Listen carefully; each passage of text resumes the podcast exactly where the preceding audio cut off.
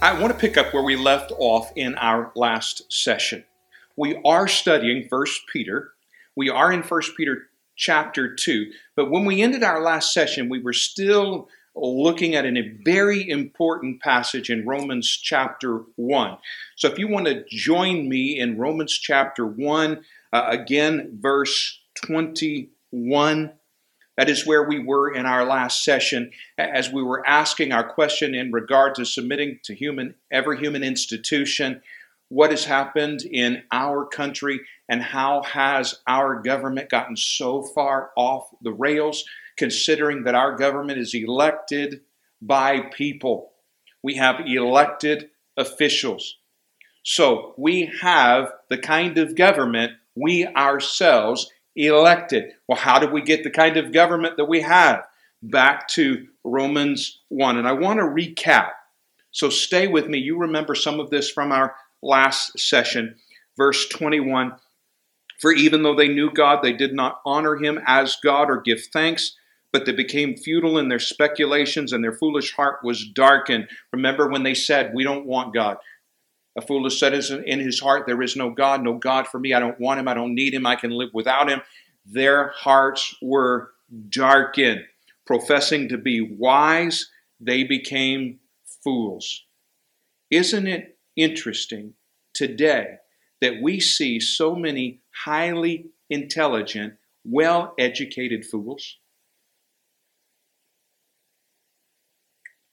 Professing to be wise, they became fools and exchanged the glory of God, of the incorruptible God, for an image in the form of corruptible man and of birds and four-footed, four-footed animals and crawling creatures. Therefore, on the basis of all of this, on the basis of the fact that they said, I don't want God, I don't need God, I can live without God, God gave them over in the lust of their hearts to impurity, so that their bodies would be dishonored among them they embarrass themselves by their character and their conduct, for they exchange the truth of God for a lie.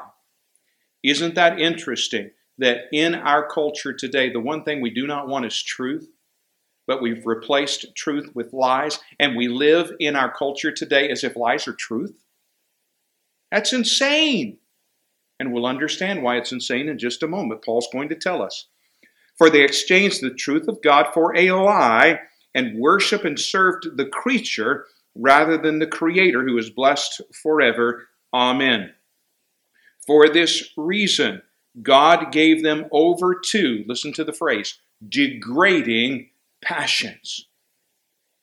For their women exchanged the natural function for that which is unnatural. He's talking about lesbianism all the way back in the first century. Verse 27 And in the same way also the men abandoned the natural function of the woman and burned in their desire toward one another. He's talking about homosexuality. There is nothing new under the sun.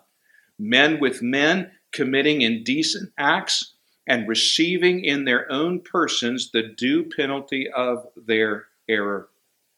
And just as they did not see fit to acknowledge God any longer, God gave them over to a depraved mind. Now, really zero in on that simple phrase, depraved mind. Degrading passions, right? That's where we started. Degrading passions. Women for women, lesbianism. Men for men, homosexuality. They did not acknowledge God, so God gave them over to a depraved mind. They went nuts. There is a degree of insanity. Degrading passions led to a depraved mind. Insanity. All you have to do in our culture today is turn on the news. They went nuts. The quotes coming out of the mouths of some politicians today would be laughable if they were not so tragic.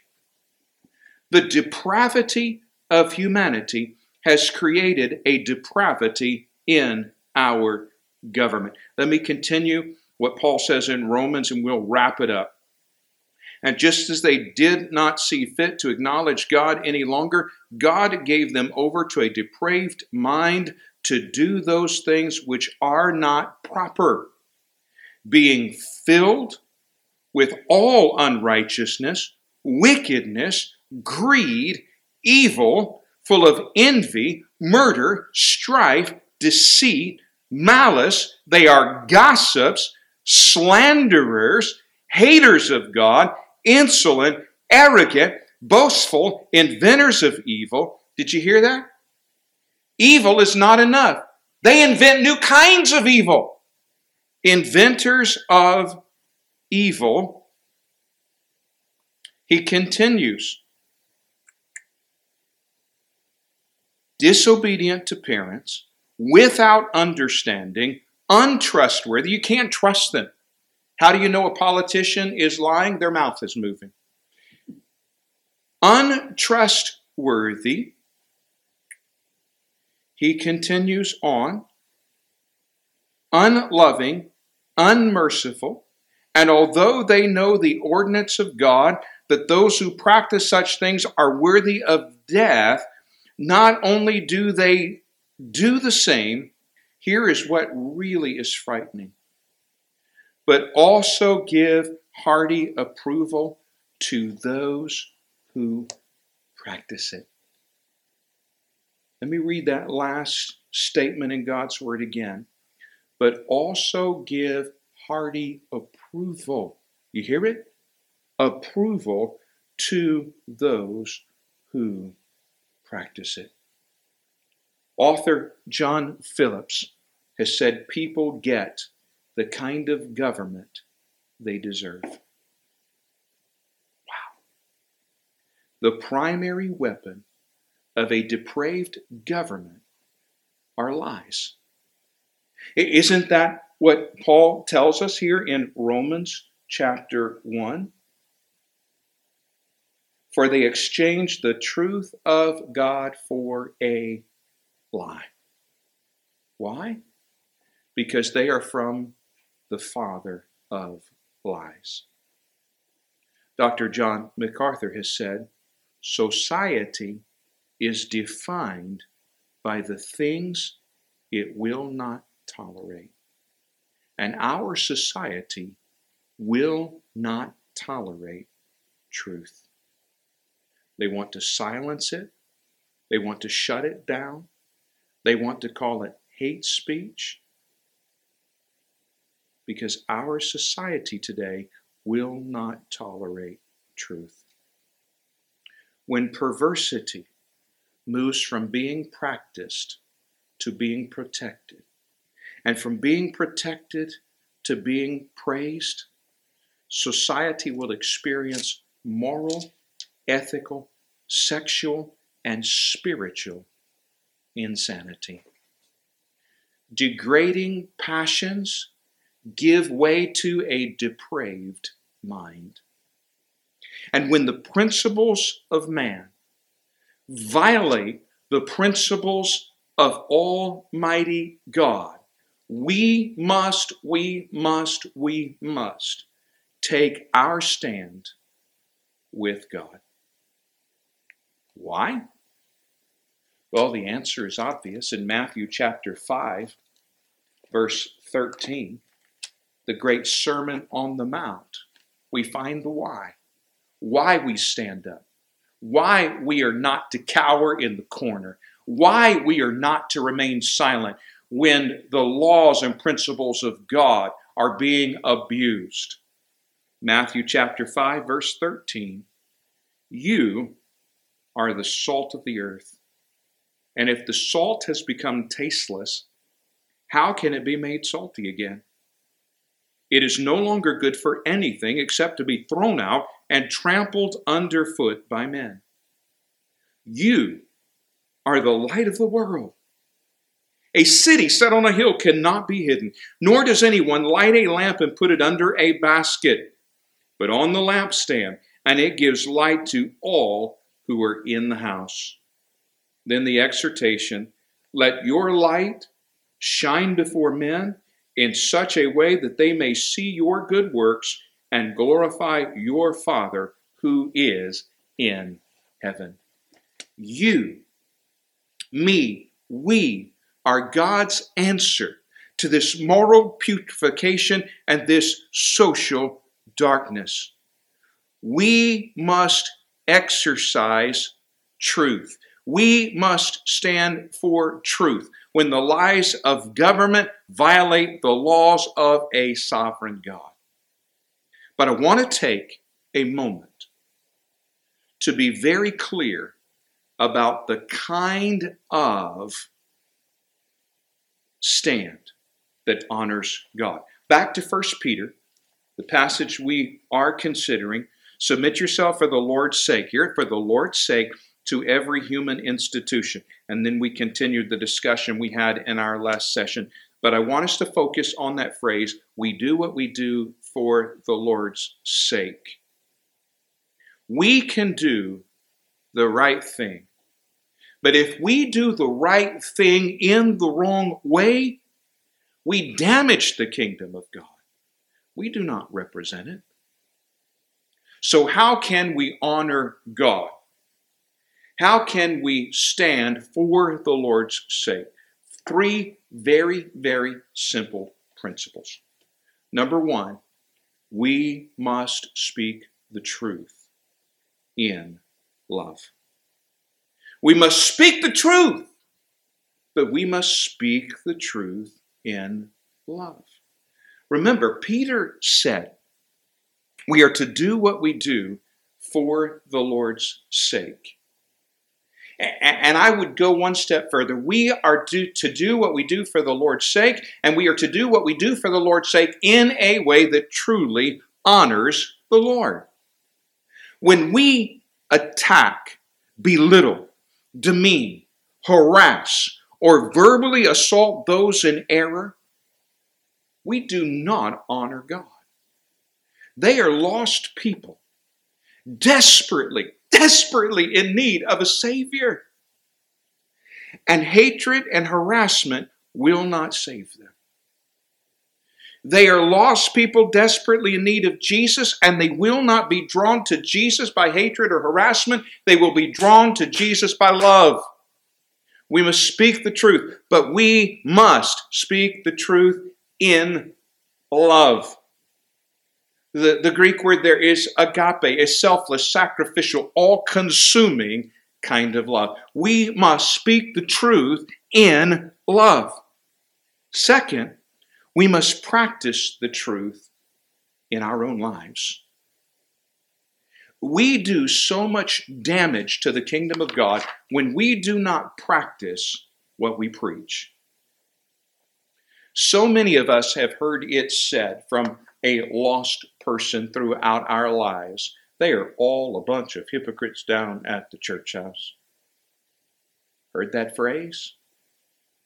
The great tragedy is there is too often merit in that indictment. The Greek word for hypocrite is upakritas. It, it comes from the Greco Roman amphitheater. And the actors were called upakritas. And it literally meant a mask wearer. If they were performing a comedy, they wore that mask that had the big smile on uh, its face. If they were performing a tragedy, they would have that ma- they would wear that mask that had the frown on it. You never knew their own disposition because their real disposition was hidden behind a mask. And they were called upakritas. All actors were called upakritas, mask wearers. And too often, that is us. We say one thing, but we do something entirely different. If we are going to stand for truth, we must live out that truth in our lives. We must be authentic. Earlier in this precious epistle, Peter had said in chapter 2, verse 12, keep your, here it is, behavior. Not what we say, what we do. Keep your behavior excellent among the Gentiles. So that in the thing in which they slander you as evildoers, they may, because of your good deeds, as they observe them, glorify God in the day of visitation. We must live out the truth we stand for. Third principle we must be willing to pay the price for the truth. Wait a minute, there's a price to be paid? Yes. We are quick to say we're going to speak the truth, but then we shudder at the consequences we face for speaking that truth. When we speak out against evil, we are going to experience pushback. We are going to experience punishment. We may even experience persecution. That is the price all of us must be willing to pay for the truth. I think of Shadrach, Meshach, and Abednego in Daniel chapter 3 when facing the fiery furnace. I'll quote from Daniel 3 these men, Shadrach, Meshach, and Abednego, Hananiah, Mishael, and Azariah, said, O Nebuchadnezzar, we do not need to give you an answer concerning this matter. If it be so, our God, whom we serve, is able to deliver us from the furnace of blazing fire. And he will deliver us out of your hand, O king. Listen to what comes next. But even if he does not, these men were willing to stand for truth, even if standing for truth cost them their very lives. But even if he does not, let it be known to you, O king, that we are not going to serve your gods or worship the golden image that you have set up. And I would remind you, God did not deliver Shadrach, Meshach, and Abednego from the fiery furnace. But God did deliver Shadrach, Meshach, and Abednego through the fiery furnace.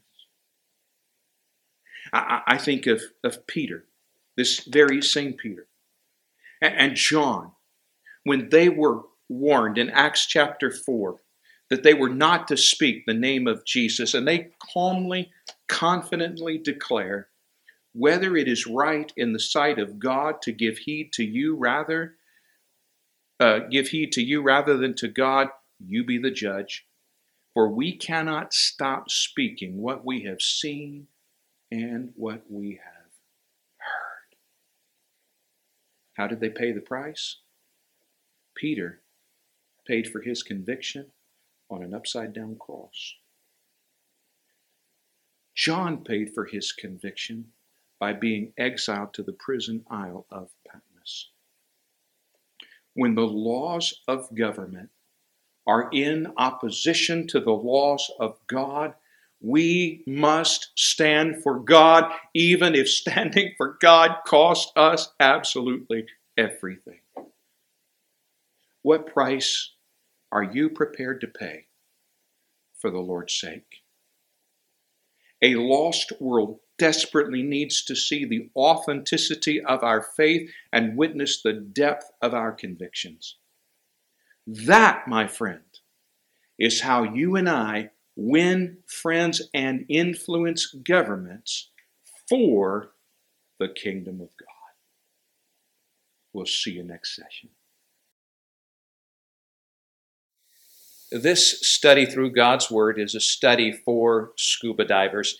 As I shared in our introduction, there are two approaches to God's Word. You can approach God's Word as a snorkeler, or you can approach God's Word as a scuba diver. Snorkelers stay on surface, they get a panoramic view of what's in the Word. But the scuba diver goes deep. He immerses himself in the water and he finds the treasures buried among the reefs below. We want to help you find the treasures of God's Word by going deeper.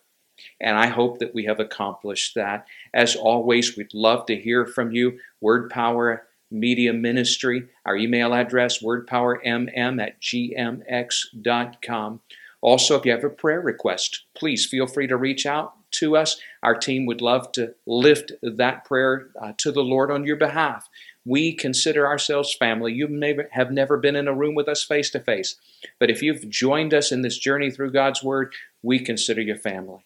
And we want to do everything we can to encourage you and to minister to you. Thank you.